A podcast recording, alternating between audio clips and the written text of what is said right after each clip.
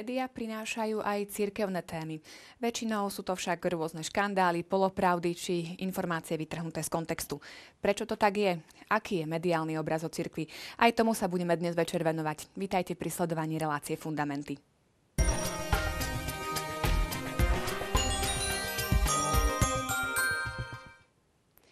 Pred dvomi týždňami sme začali zaujímavú a stále aktuálnu tému o cirkvi. V tejto téme budeme dnes pokračovať opäť s otcom Jurejom Vitekom a Pavlom Strežom. Vítajte na štúdiu. Pekný večer. A na úvod ešte odmeníme jedného z vás, eh, a to teda cez vyhodnotenie súťažných otázok, ktoré sme vám kladli v minulej relácii. Tak poďme na to. Ktorá udalosť sa bezprostredne nespája so založením cirkvy? Po A vyvolanie 12, po B posledná večera, alebo po C Turice. Dáme správnu možnosť e, vyvolanie 12. Otec Juraj, približme si to. Prečo práve táto možnosť? Ono to síce vyzerá ako správna odpoveď, je vyvolenie 12, pretože je to vlastne vyvolenie apoštolského zboru a mnohí ľudia církev stotožňujú práve s apoštolmi a teda s, s biskupmi ale nie je to bezprostredné založenie cirkvi. Boli to momenty, bol to moment síce dôležitý, ale ten skutočný e, moment bezprostredného založenia cirkvy sú Turice a posledná večera, kedy pán Ježiš ustanovil Eucharistiu a teda e, odozdáva apoštolom aj teda e, túto moc zaklada kňastvo. Takže vyvolenie 12 v tomto zmysle by asi bola ako nesprávna odpoveď. Druhá otázka, ktorý obraz označuje církev? Roľa, hlava alebo baránok? Pali správna odpoveď bola A, tak trošku si približme tie obrazy církvy.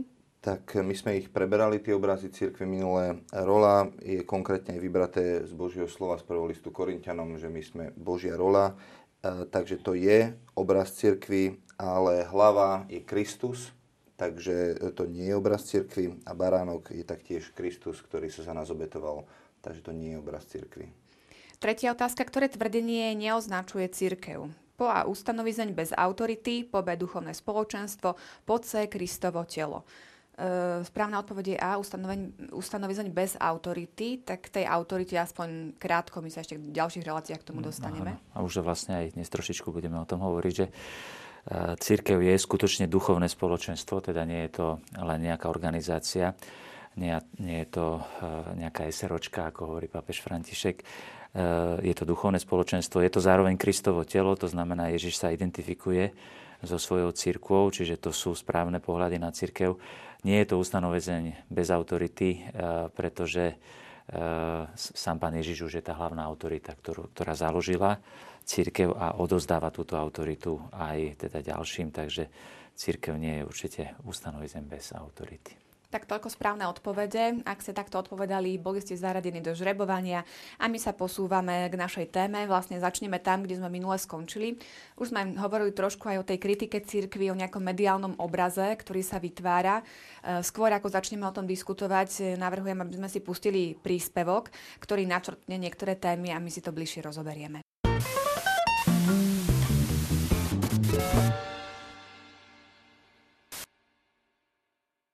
Kritika cirkvy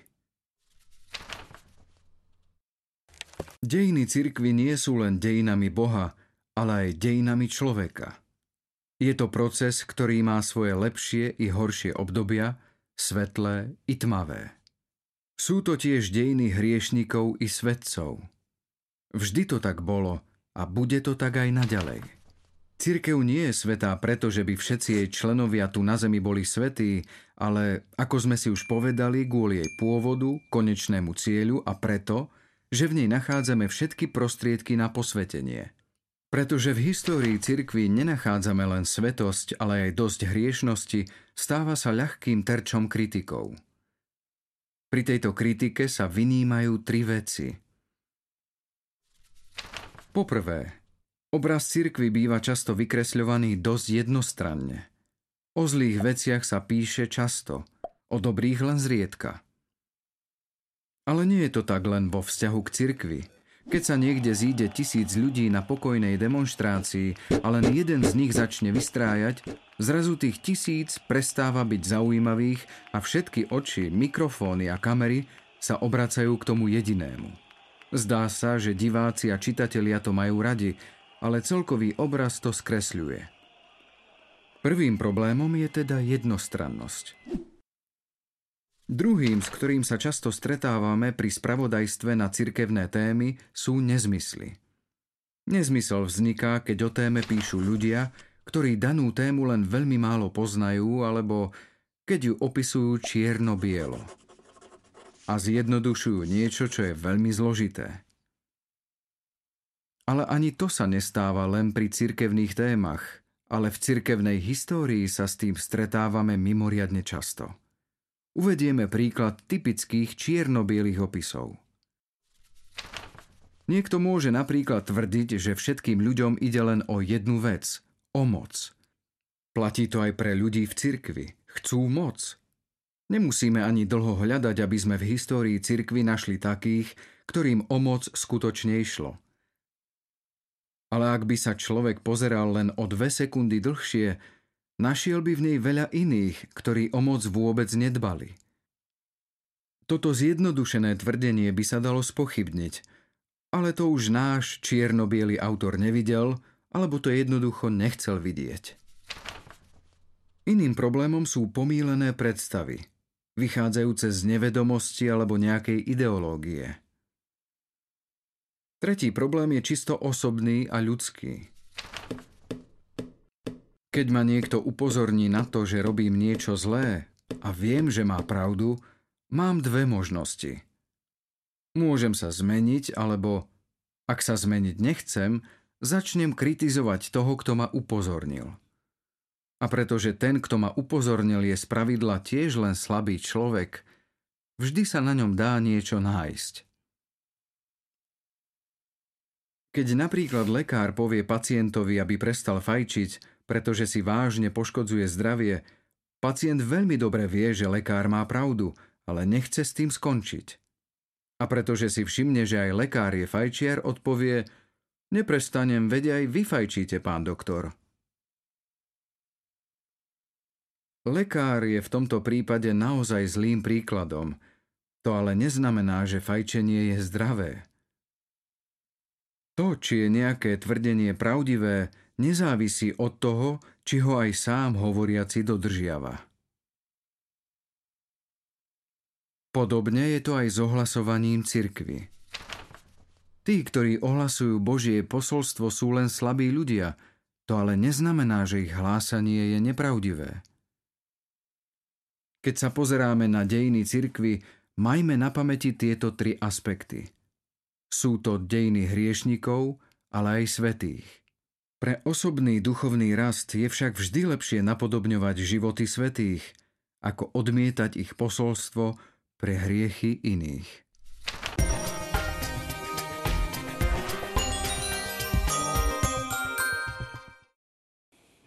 Videli sme teda príspevok, ktorý načrtol eh, niektoré problémy, respektíve kritiky církvy. Poďme tak postupne si rozobrať tieto jednotlivé body. Eh, tá jednostrannosť. Eh, naozaj je pravda to, že médiá píšu alebo vysielajú to, čo ľudia chcú vidieť, počuť.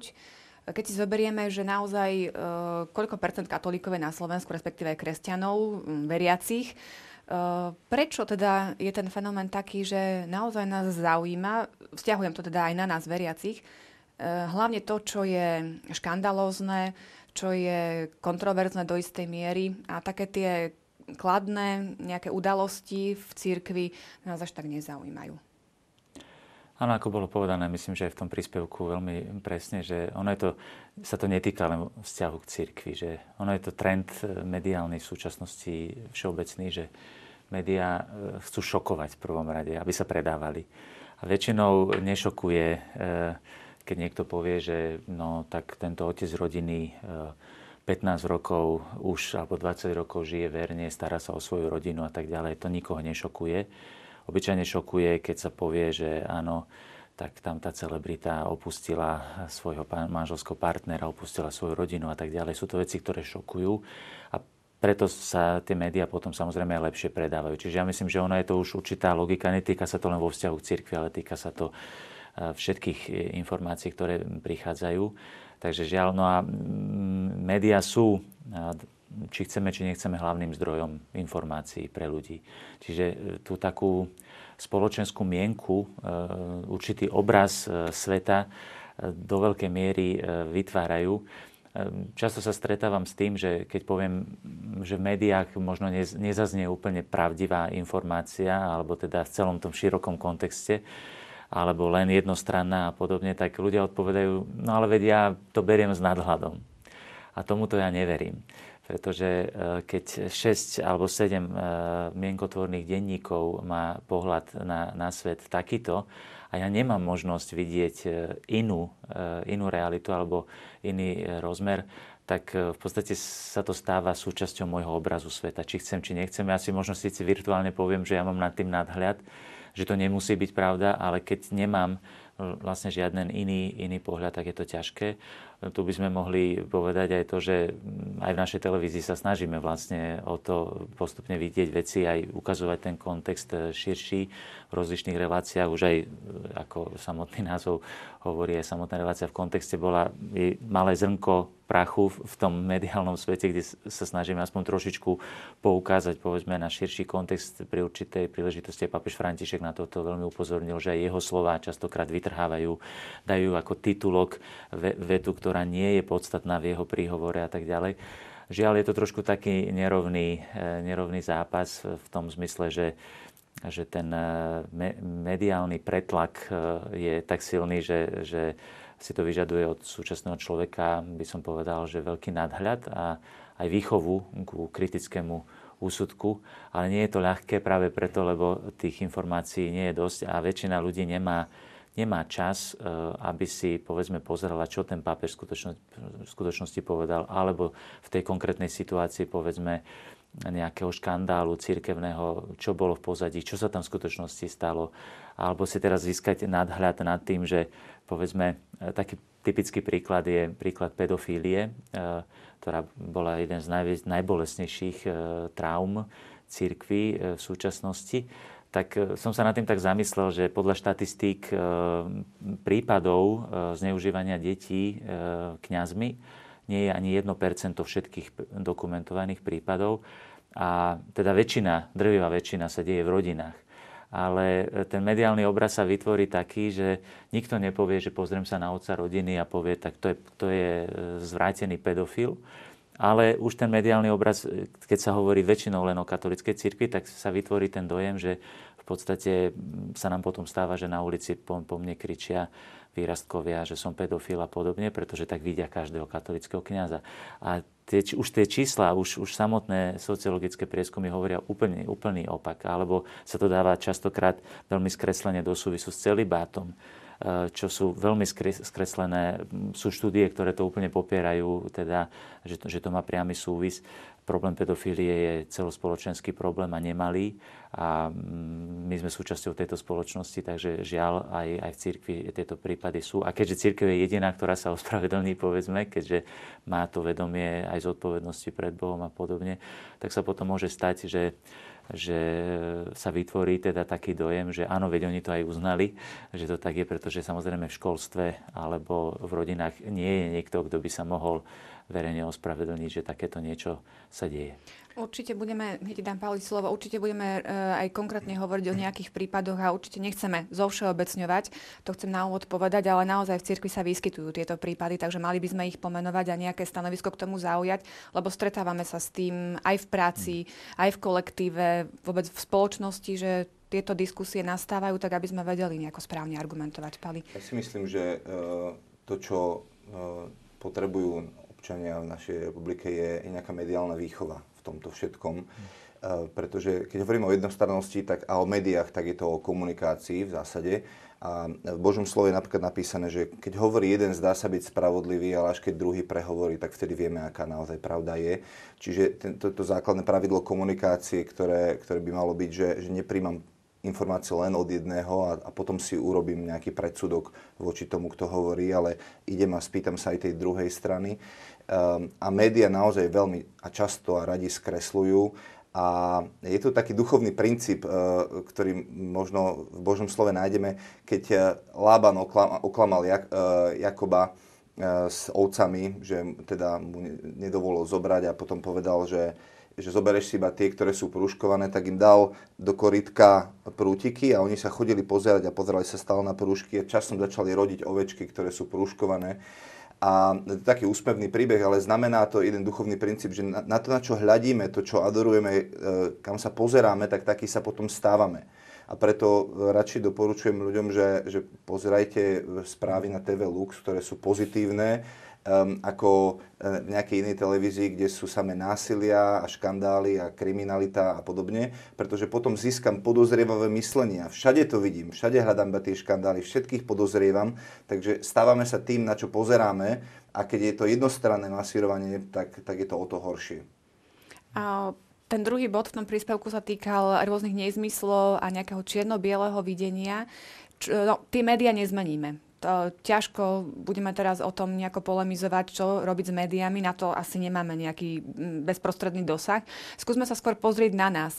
Uh, ako vedieť spracovávať tie informácie, respektíve uh, kedy nám má zablikať, že áno, toto je nezmysel, alebo jednoducho mi to nejako nepasuje do, tej mojej viery, do toho môjho kontextu, v ktorom ja žijem. Mm-hmm.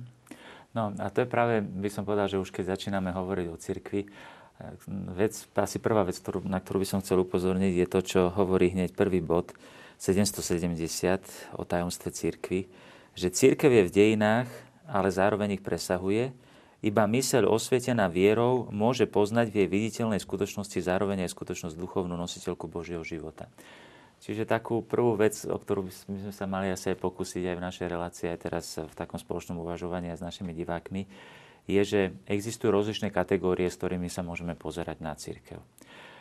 Alebo zorné uhl, uh, zorný uhol, uhol, na ktorým sa pozeráme na církev, môže byť napríklad takýto zorný uhol politický.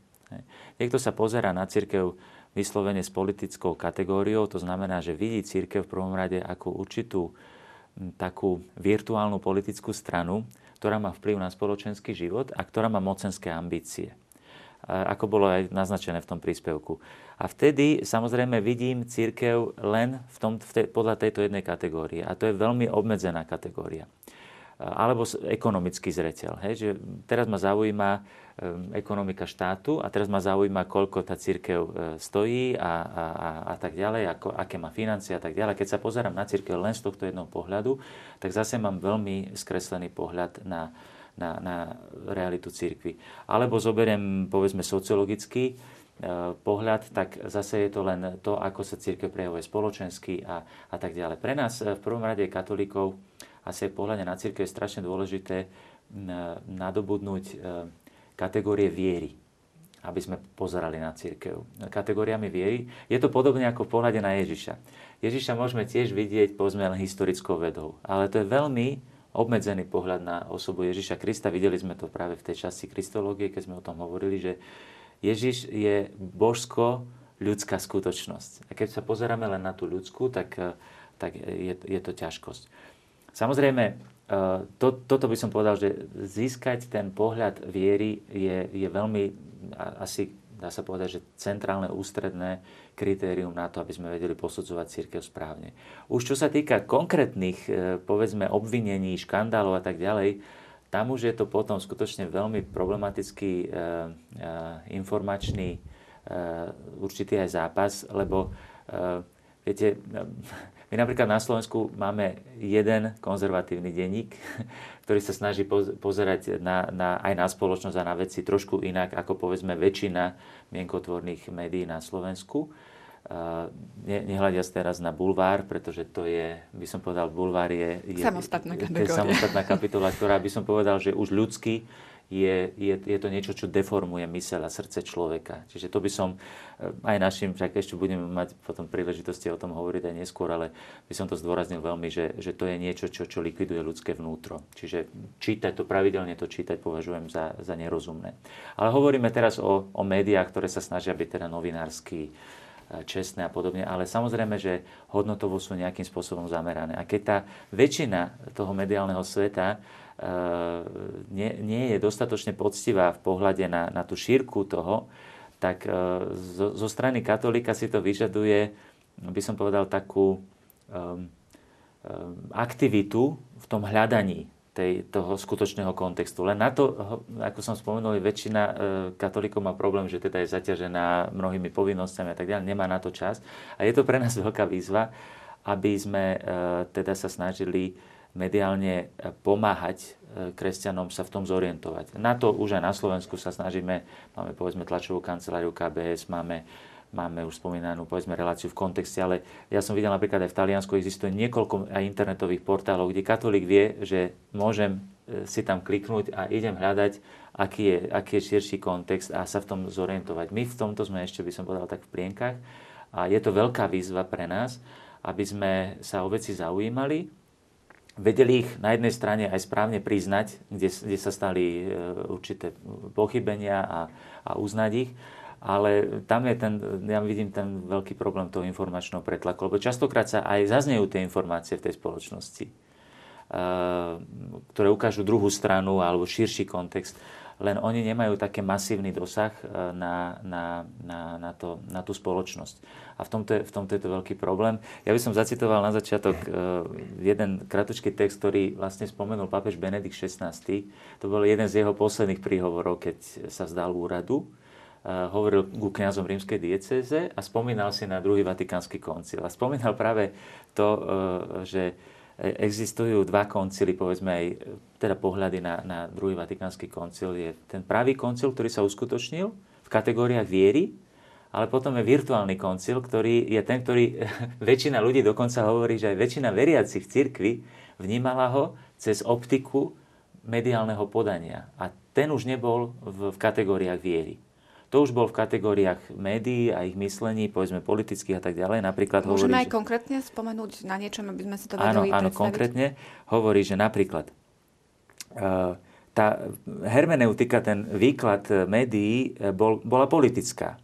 Média vnímali koncil ako politický zápas, zápas medzi rozličnými prúdmi v cirkvi konzervatívny, progresívny. Teraz sme to videli na synode biskupov, presne to isté. To, to pred 50 rokmi bolo presne to isté teda politická hermeneutika. A potom hovorí, bolo jasné, že médiá sa postavili na tú stranu, ktorá sa im zdala byť priliehavejšou pre ich svet. Lebo tie kategórie viery im chýbajú. Oni nepozerajú na církev e, ako určitú skutočnosť, ktorá je nadprirodzená. A boli takí, čo hľadali decentralizáciu církvy, moc pre biskupov a podobne. Čiže nech už pápež nie je ten hlavný e, diktátor v katolíckej cirkvi, ale nech sa to teda posunie na biskupov a tak ďalej. Čiže úplne politickými kategóriami sa na to pozerá. A potom samozrejme ľudová zvrchovanosť, čiže vnímali, že teda lajci už na koncile už zrazu nadobudli teda demokratické, demokratické práva riadenia cirkvi a podobne. Čiže úplne kategórie odlišné od samotnej povahy cirkvi. A potom hovoria takisto ohľadom liturgie.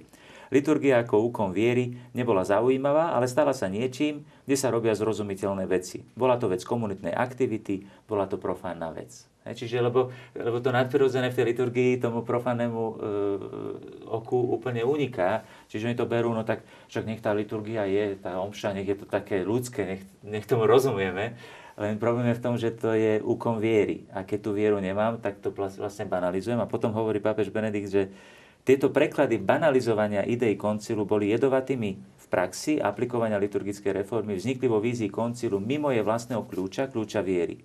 A tak podobne je otázke písma. Písmo sa stalo knihou, historickou knihou, ktorú treba skúmať historicky a nič viac a tak ďalej. Vieme, ako sa tento koncil médií stal všetkým prístupný a tu je, tu je ten pretlak, že on dokonca hovorí, že ani církev nezabezpečila ani, ani v, univerzálnom meradle, aby sa Božiemu ľudu dostal skutočný koncil, pretože texty nepoznáme. E, vymysleli sme si niečo, niečo ako duch koncilu, do čoho vojde všetko. Hej, že jedna vec je, čo hovoria texty a druhá vec je, čo hovorí duch koncilu tak tam si už potom každý pod koncilom predstavoval to, čo jemu bolo priliehavé a keď to bol človek, ktorý strácal vieru, mal krízu viery, tak samozrejme všetko zosvedčenie považoval za, za výdobytok koncilu a potom hovoria, tento koncil virtuálny, mediálny, bol dominantný, najúčinnejší a spôsobil pohromy, toľké problémy, v skutočnosti toľkú biedu.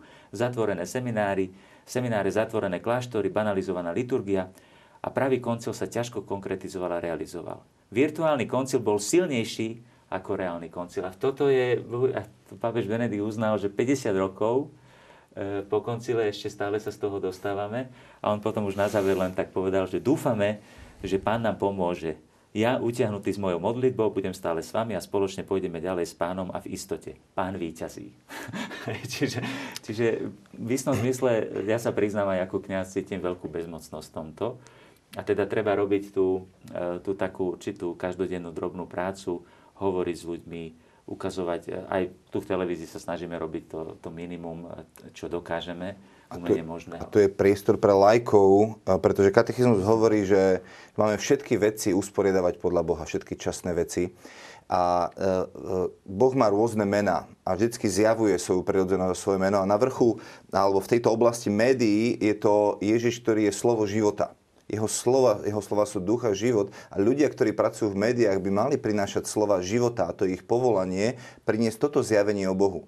A samozrejme v profesionálnom duchu, hej, pretože potrebujeme, aby, aby ľudia, ktorí pracujú v médiách, sa školili a formovali a tak ďalej. A opak, e, slova života máte toho, ktorý je otec lži Čiže ak e, tá oblasť médií bude pod vplyvom otca lži, ktorému budú ľudia slúžiť, tak samozrejme, že tam nájdeme lži a, a všetko ostatné, čo s tým súvisí. Ale ak tam bude viac a viac ľudí, ktorí budú e, slúžiť tomu, ktorého nazývame slovo života, tak, tak to budú presvetľovať aj túto oblasť médií. Čiže pozbudzuje mladých ľudí, ktorí chcú ísť študovať e, túto oblasť, aby, aby to robili a aby boli naozaj vydaní a presvedčení kresťania a aby vytvárali možno aj spoločenstva. Viem o minimálne o jednom spoločenstve tu v Bratislave, kde sa hm, kresťania z rôznych médií stretávajú, či už z rozhlasu alebo z televízie, aby sa spolu pozbudzovali vo viere a, a hľadali to, ako môžu Božie kráľovstvo priniesť do tejto oblasti. Čiže e, je tu istý návod, e, ako vedieť, e, dajme tomu odfiltrovať nejaké tie nezmysly, to čierno-biele videnie. Ako možno prvá cesta je v tom, že aspoň vnímať to, že nie všetko, čo nám tie médiá ponúkajú, je tak, je pravda. Poďme sa pozrieť na ten tretí bod, ktorý bol v našom príspevku načrtnutý. A to bola tá kritika toho, ktorý upozorňuje na nedostatky. Bol tam aj pekný príklad s tým lekárom.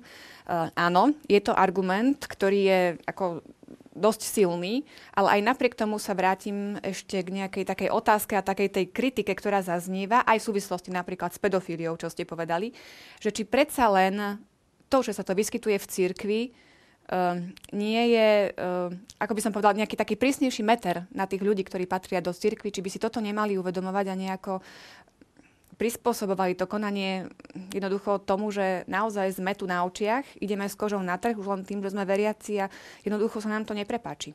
Jednoznačne, že, že mali, a to je jeden pohľad na vec, že Pavol v liste Timoteovi píše veľmi jasne, e, že Timotej, ty buď vzorom pre veriacich v reči, v správaní, v prečítovaní písma.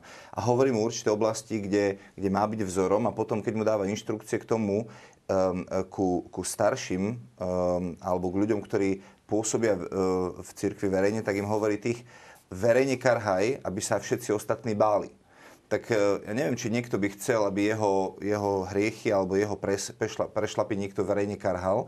Ale to je preto, lebo keď verejne pôsobí a dáva vzor, že, že toto je vzor, ktorý reprezentuje Boha, tak, tak ak robí niečo verejne zle, tak to treba potom verejne napomenúť. Um, a kdežto, keď je niekto obyčajný uh, rádový nejaký, nejaký človečík a, a urobí niečo zle, tak to, tomu nikto ako keby nevenuje pozornosť. Čiže čím vyššie človek naozaj je v tej, tej ľudskej spoločnosti alebo v hierarchii, tak tým, tým väčšia bázeň by mala byť v jeho živote práve na to, že, že, že chcem svoj život usporiadavať podľa, podľa Božích princípov. Čiže to je, to je jedna vec. Ale na druhej strane, musíme veľmi jasne povedať, že, že to, či uh, niekto žije alebo nežije, tak evanelium je stále pravdivé. To, čo pán Ježiš povedal, je pravda. Či to niekto, ako hovorí Pavol v liste Filipanom, že keď sa káže evanelium, či už z hašterivosti, alebo z rôznych motivov, ja sa hlavne teším, že sa káže, lebo to je Božie slovo, ktoré má moc spasiť ľudí.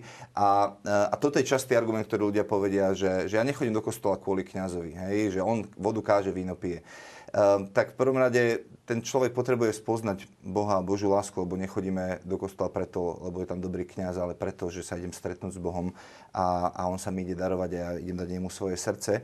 A, a je to taký test pre, pre, pre každého z nás, um, aby, sme, aby sme skúmali aj my naše motívy srdca, pretože, viete, uh, vyrastli sme všetci v rodine, a, a mohli ste mať um, otca alebo mamu, ktorý, ktorý, s ktorým ste vo všetkom nesúhlasili, možno mali nejakú, niečo, niečo, čo ste nemali radi, ale napriek tomu sa stále uh, snažíte o to, aby ste s tým rodičom mali dobrý vzťah, aby ste ho milovali celým srdcom a nepoviete, že, že E, otec môj, ty, ja neviem, ty uh, fajčíš, tak preto už nie si môj otec, lebo ja nefajčím. Nie, milujem ťa a nesúhlasím s touto vecou, ktorú robíš, ale naďalej ostávam synom v tejto rodine, pretože ty si mi dal meno, dal si mi identitu a jednoducho v tejto rodine patrím. Čiže potrebujem mať obidve veci a naraz ich vidieť, že ne, nebyť jednostranný, buď jedno alebo druhé, ale vidieť obidve veci.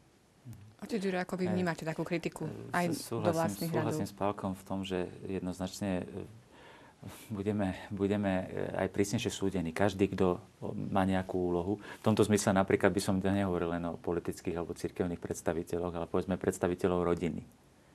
Na to sa tiež často zabúda, že obrovská zodpovednosť, ktorú majú aj rodičia voči svojim deťom. A tam je častokrát koľko prešlapovať. Tí rodičia si najskôr budú vedieť, aké je to ťažké byť vzorom. Hm?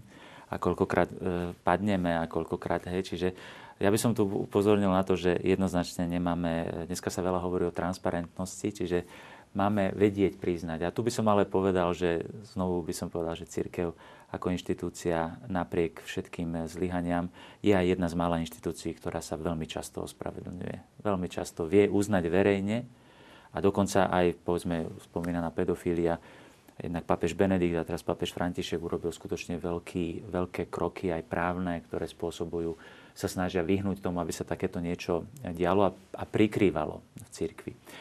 Ale e, skutočne treba, treba povedať ale z druhej strany e, to, že v cirkvi e, tá autorita sa neumenšuje e, tými, tými zlyhaniami.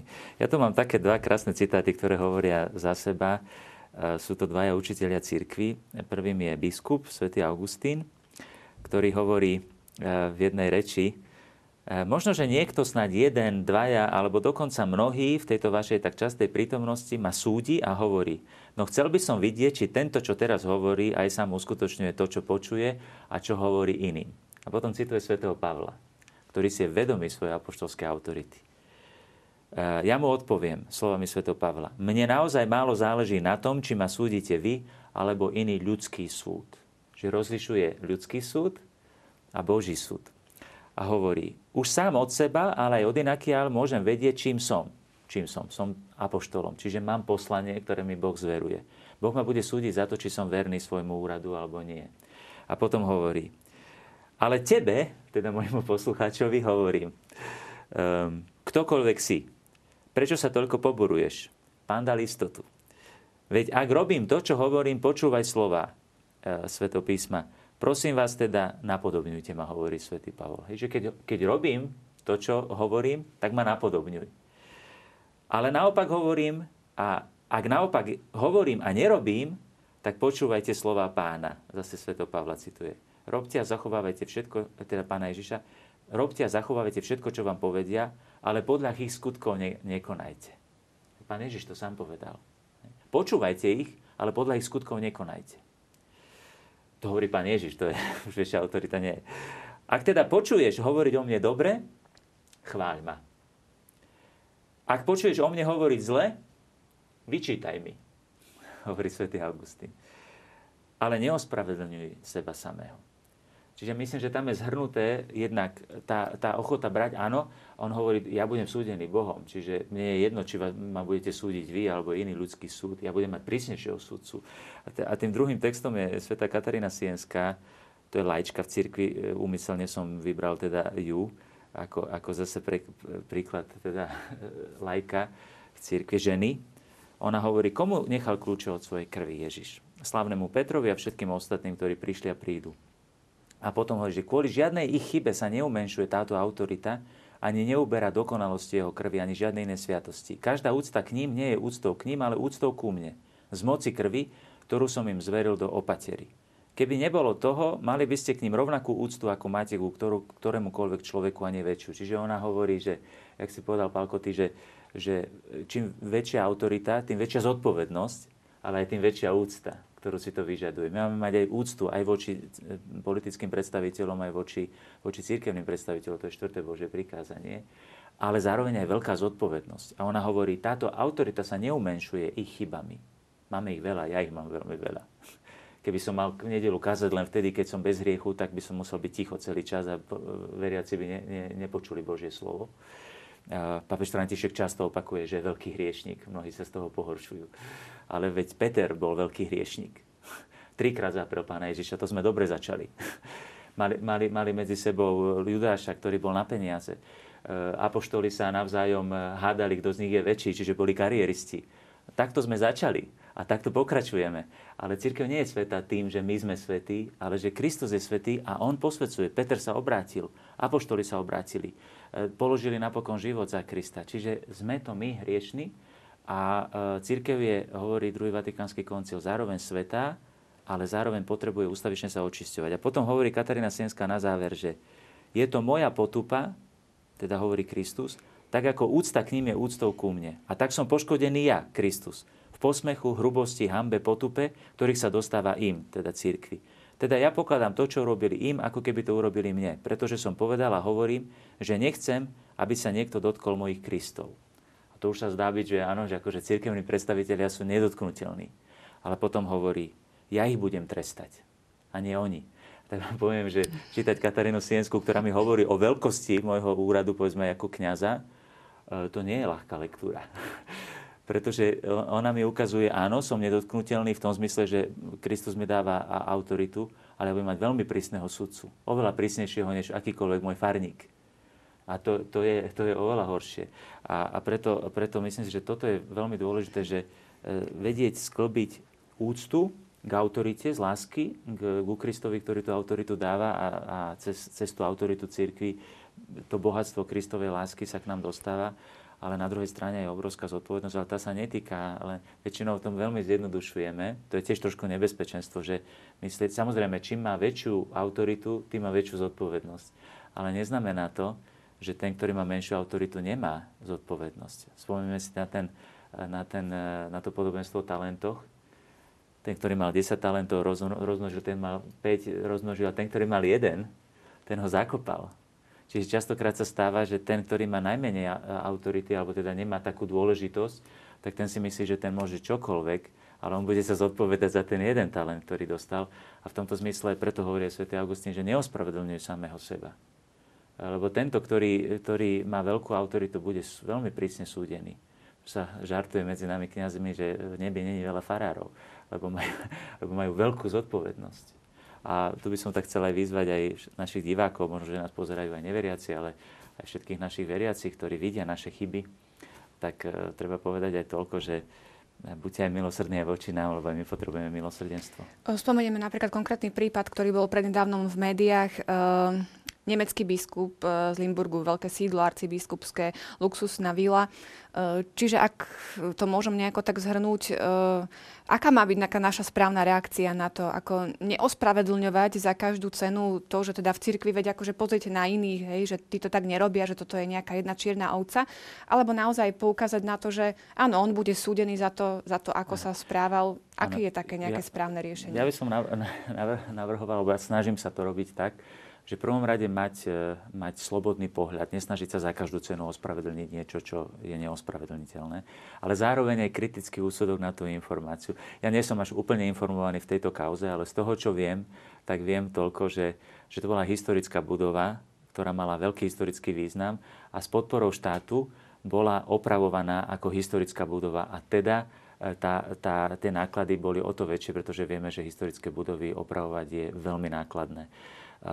Samozrejme, pozadie, ktoré som počul, ten biskup, o ktorého, o ktorého konkrétne išlo, bol aj veľmi verný katolickej náuke e, v Nemecku a do veľkej miery tá, ten mediálny, e, tá mediálna bublina, ktorá sa z toho stala, bola e, z pozadia teda inšpirovaná ideologickými dôvodmi toho, že išlo, išlo o to spochybniť jeho morálny profil, aby sa spochybnilo jeho učenie v otázkach rodiny, manželstva a podobne. To sú, to sú zase zákulisné veci, ktoré už samozrejme až tak veľmi v médiách, ktoré tieto hodnoty nevyznávajú, nezaznievajú. Sveta stolica sa k tomu postavila veľmi zodpovedne.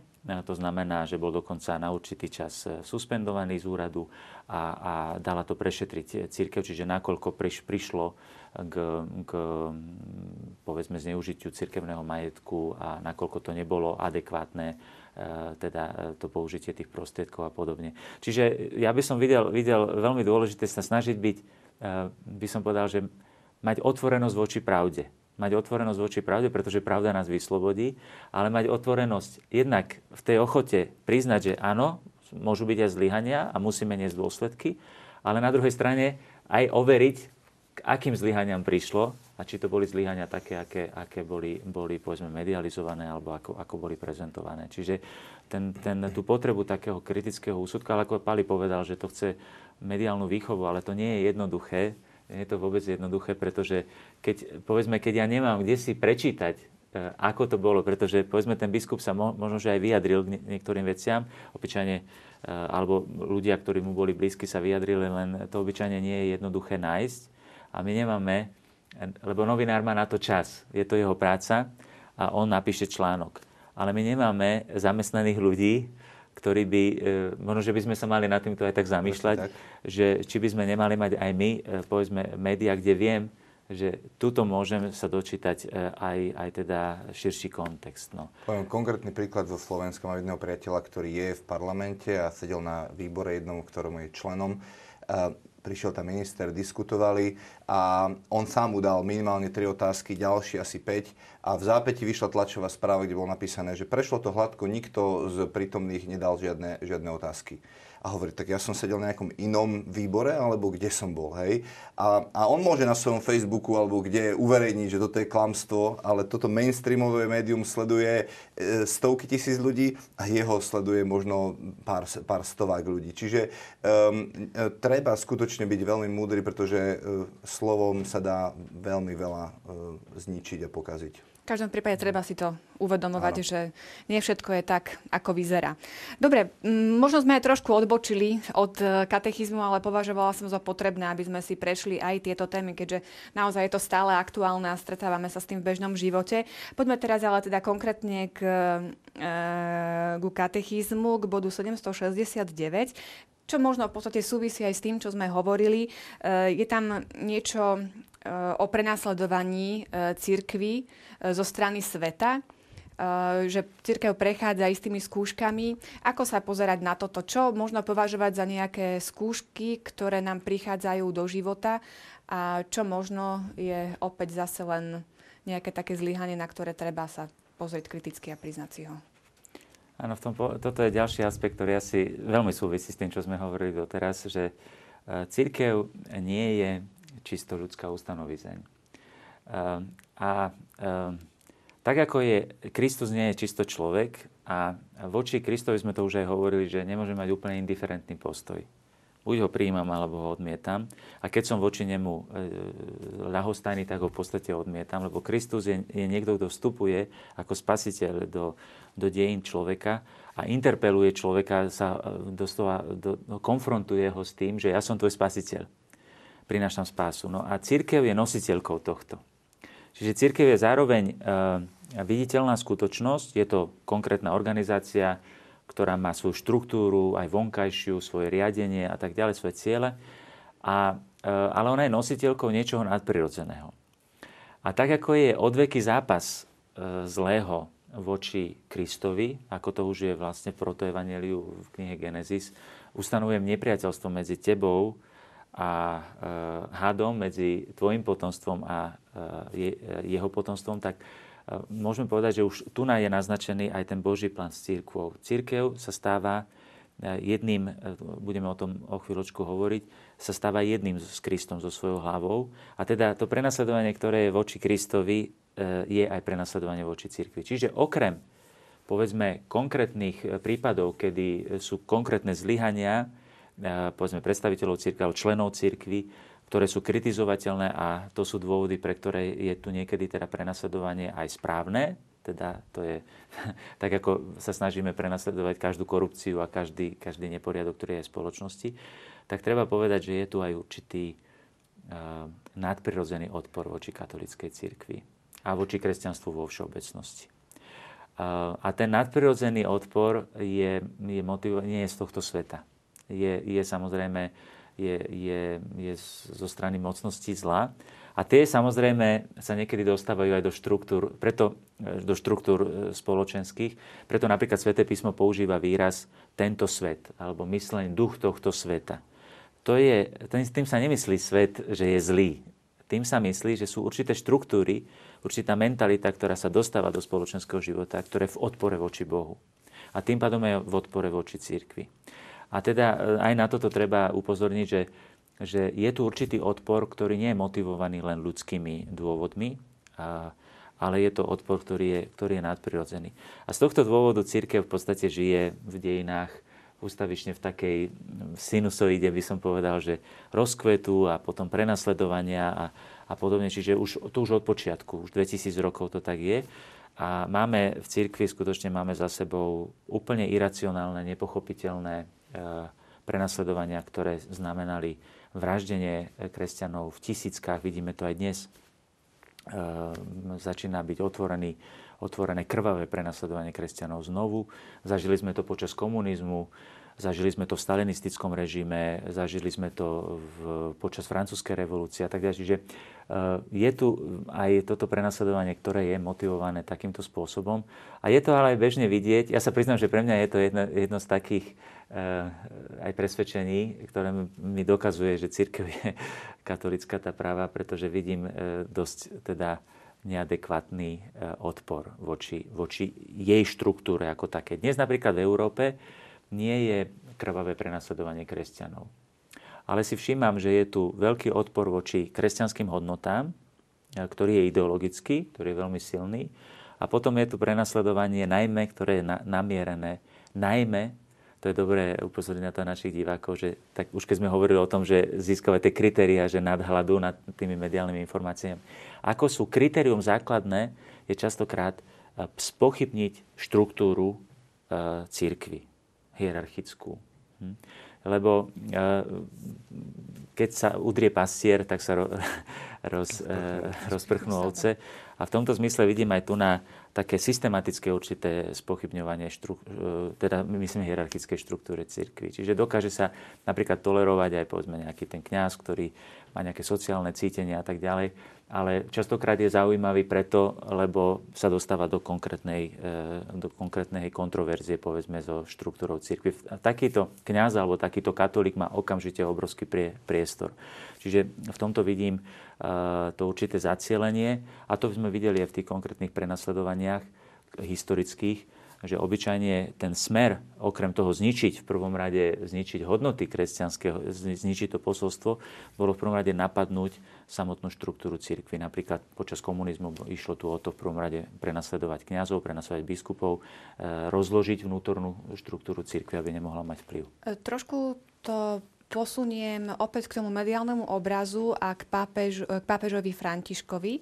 Teraz sa možno stal trošku opak, na prvý pohľad, že zrazu médiá ospevujú pápeža, ktorého máme, ako pri, všetkom, pri všetkej úcte k tomu, čo robí, hovorím ten mediálny obraz, ktorý je, že konečne je e, na čele katolíckej cirkvi niekto, kto naozaj správne chápe náuku, kto je ako keby jedným z nás a tí doterajší pápeži len im išlo o to, aby boli teda na výslni v bohatstve, ja neviem, zlatá mitra, e, zlaté rúcho a ešte x iných vecí, e, veľké sídla. Čo z toho vyplýva? Teda Áno, Kde áno. nájsť tú správnu cestu? Z, to, z tohto vyplýva to, že je to cieľené. Že je to cieľené, pretože Možno, že ja neviem, do akej miery ja nechcem súdiť novinárov a ich svedomie, lebo to už ja neviem posúdiť, že či majú zlý úmysel alebo dobrý úmysel, alebo je to len nevedomosť, ako to aj v tom príspevku bolo. Ale um, je to jednoznačne nepravdivý obraz. Nepravdivý obraz z toho dôvodu, že to znamená, uh, skutočne uh, musí človek byť veľmi slepý, ale myslím, že môže byť tak slepý aj ten novinár, lebo on nevidí tie súvislosti. Uh, pápež František má obľubu, a hovorí veci, ktoré sa dajú interpretovať, povedzme, v súlade s myslením eh, tých, ktorí sú no, nositeľmi hodnot v tých médiách, povedzme liberálno-lavicových. A eh, v takomto zmysle samozrejme sa vytrhne z kontextu, povedzme, keď ste spomínali bohatstvo. Že pápež František teraz býva v dome svätej Marty, lebo chce byť chudobný. Pápež František niekoľkokrát vysvetlil, že jeho hlavným dôvodom je to, že tam hore v Apoštolskom paláci bol ako princezna vo veži kde v podstate nevedel, čo sa mu deje doma. A hovorí, že ten palác vôbec nie je luxusný. Hm? On to niekoľkokrát povedal, že toto nie je hlavný dôvod, že, že tu ide, ide o, o peniaze alebo o luxus a podobne. Ide len o to, že on chce byť bližšie k ľuďom a je to jeho prirodzenosť. V tomto zmysle tým trošičku trpeli aj predchádzajúci pápeži, len to ešte nedozrela doba na to. Ale pokiaľ ide o bohatstvo napríklad, tak e, všetky symboly svetskej moci, pápeži od druhého Vatikánskeho koncu na Pavol VI e, sa vzdávajú. Hej. On bol ten, ktorý e, sa vzdal tej pápežskej tiary, čo je, bol vlastne, bola koruna, aj, aj symbol svetskej moci pápeža. Keď pápež František zrazu mal čierne topánky a nemal e, červené, červené tak to brali ako úžasný krok vpred, lebo pápež Benedikt bol... No, problém je v tom, že červené topánky nie sú symbolom e, svetskej moci, ale duchovnej. Oni naznačujú, oni naznačujú nie, nie sú od Prada, ako to bolo napísané v novinách, ale sú, je naznačuje to duchovnú, duchovné posolstvo a to je mučenická krv. Teda pápež je ten, ktorý má byť pripravený, tak ako kardináli sú oblečení v červenom, že má to duchovný význam ale e, čiže v tomto zmysle to nebol krok vpred. E, pápež, e, pápež, pápeži predchádzajúci sa tiež zbavovali mnohých symbolov svetskej moci a pápež František v tom len pokračuje. A tak by sme mohli pokračovať veľmi, veľmi ďalej. Čiže... A tu treba vnímať tú kontinuitu, že pápež František by nemohol robiť to, čo robí, keby tí predošli pápeži neurobili to, čo urobili. Že, že ten vývoj od druhého Vatikánskeho koncilu je, je, je celkový a netreba to vidieť jednostranne, že len toto, ale je to nejaká kontinuita a posun. A možno to, čo tých, keď sme hovorili o tom, že, že médiá hľadajú senzácia a tak ďalej. To čo, to, čo je pre nich zaujímavé, pre európsku mentalitu, je práve napríklad to, že on je z Latinskej Ameriky. Že je úplne iný vo svojom správaní, ako sa správa Nemec, alebo ako sa správa Poliak, že je dotykový, že, že, že mu ide o blízkosť a, a tak to zrazu vyťahnu, povedia, toto je niečo neskutočne úžasné, ale v Latinskej Amerike tak žijú normálne ľudia. Že to a, je... a zabudne sa pritom napríklad na Sveto Jana 23 ktorý bol ešte ľudovejší pápež ako, ako pápež Benedikt, ktorý dokonca vychádzal e, teda k ľuďom, že išiel aj, aj do ulic. A, a dokonca aj stredovekí pápeži boli takí, alebo renesanční, ktorí chodili e, normálne po, e, po, po rímskych uli, uličkách prezlečení, aby ich, aby ich ľudia nespoznali, aby poznali svoj ľud znútra. Čiže znamená to v podstate jednoduchú vec. E, e ja by som tu na nechcel byť veľmi kritický voči na, našim bratom a sestram novinárom, ale ja vidím aj obrovskú, eh, obrovské diletantstvo v tej práci, pretože si myslím, že, že novinár, ktorý informuje o nejakej veci, eh, by mal byť informovaný aspoň minimálne, čiže mal by to byť človek, ktorý je v tej veci vzdelaný. To je novinár, ktorý je kompetentný. Ale keď sa stane, že novinárka príde do, do Šaštína robiť rozhovor s jedným arcibiskupom, s druhým arcibiskupom a zrazu sa opýta, či by mohla urobiť rozhovor aj s tou sedem bolesnou, ako sa to stalo nedávno, tak to hovorí jednoducho o obrovskej nekompetentnosti a takýto pracovník v akejkoľvek inej branži by mal hodinovú výpoveď. Čiže eh, vyplýva to trošičku aj z takej tej... Pápež František napríklad má krásne príhovory k novinárom, mal k ním veľkú úctu, a ja sa snažím mať k ním veľkú úctu, eh, a vyzýva ich napríklad k láske k pravde a k, k kompetentnosti. To znamená, že, že by mali rozumieť tomu, o čom informujú. Ale keďže médiá sa predávajú oveľa ľahšie tým, že sa šokuje, tak je to v podstate tá, tá schodnejšia cesta. Čiže poviem, dám grandiózny titulok, aby sa mi tie noviny predávali. A teda v tomto zmysle ekonomický záujem je nad e, ostatní. Tiež ale chcem aj na záver povedať tieto relácie tak, ako sme si dali to pravidlo na začiatku, že nebudeme zovšeobecňovať ani cirkevné uh, témy, respektíve cirkevnú kritiku, tak ani na adresu ani novinárov si to mm, nemôžeme dovoliť, ale po, takisto sme pomenovali nejaké fakty, s ktorými sme sa stretli. Uh, náš čas na diskusiu sa naplnil. V cirkevnej téme alebo o problematike cirkvi budeme rozprávať aj na budúce. Ja vám pre dnešok ďakujem a ešte sú tu cirkevné otázky, uh, súťažné otázky.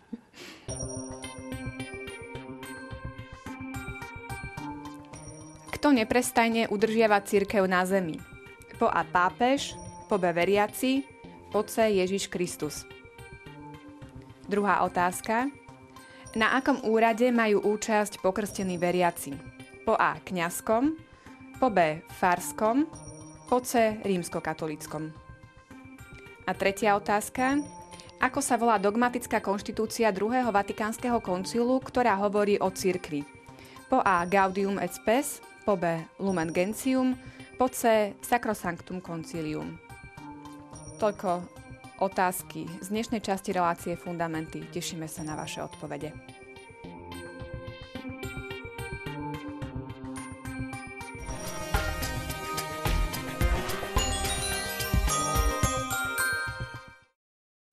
Ako som už spomínala, v téme církvy budeme pokračovať aj na budúce. Teším sa na vás. Dovidenia o dva týždne. Thank you.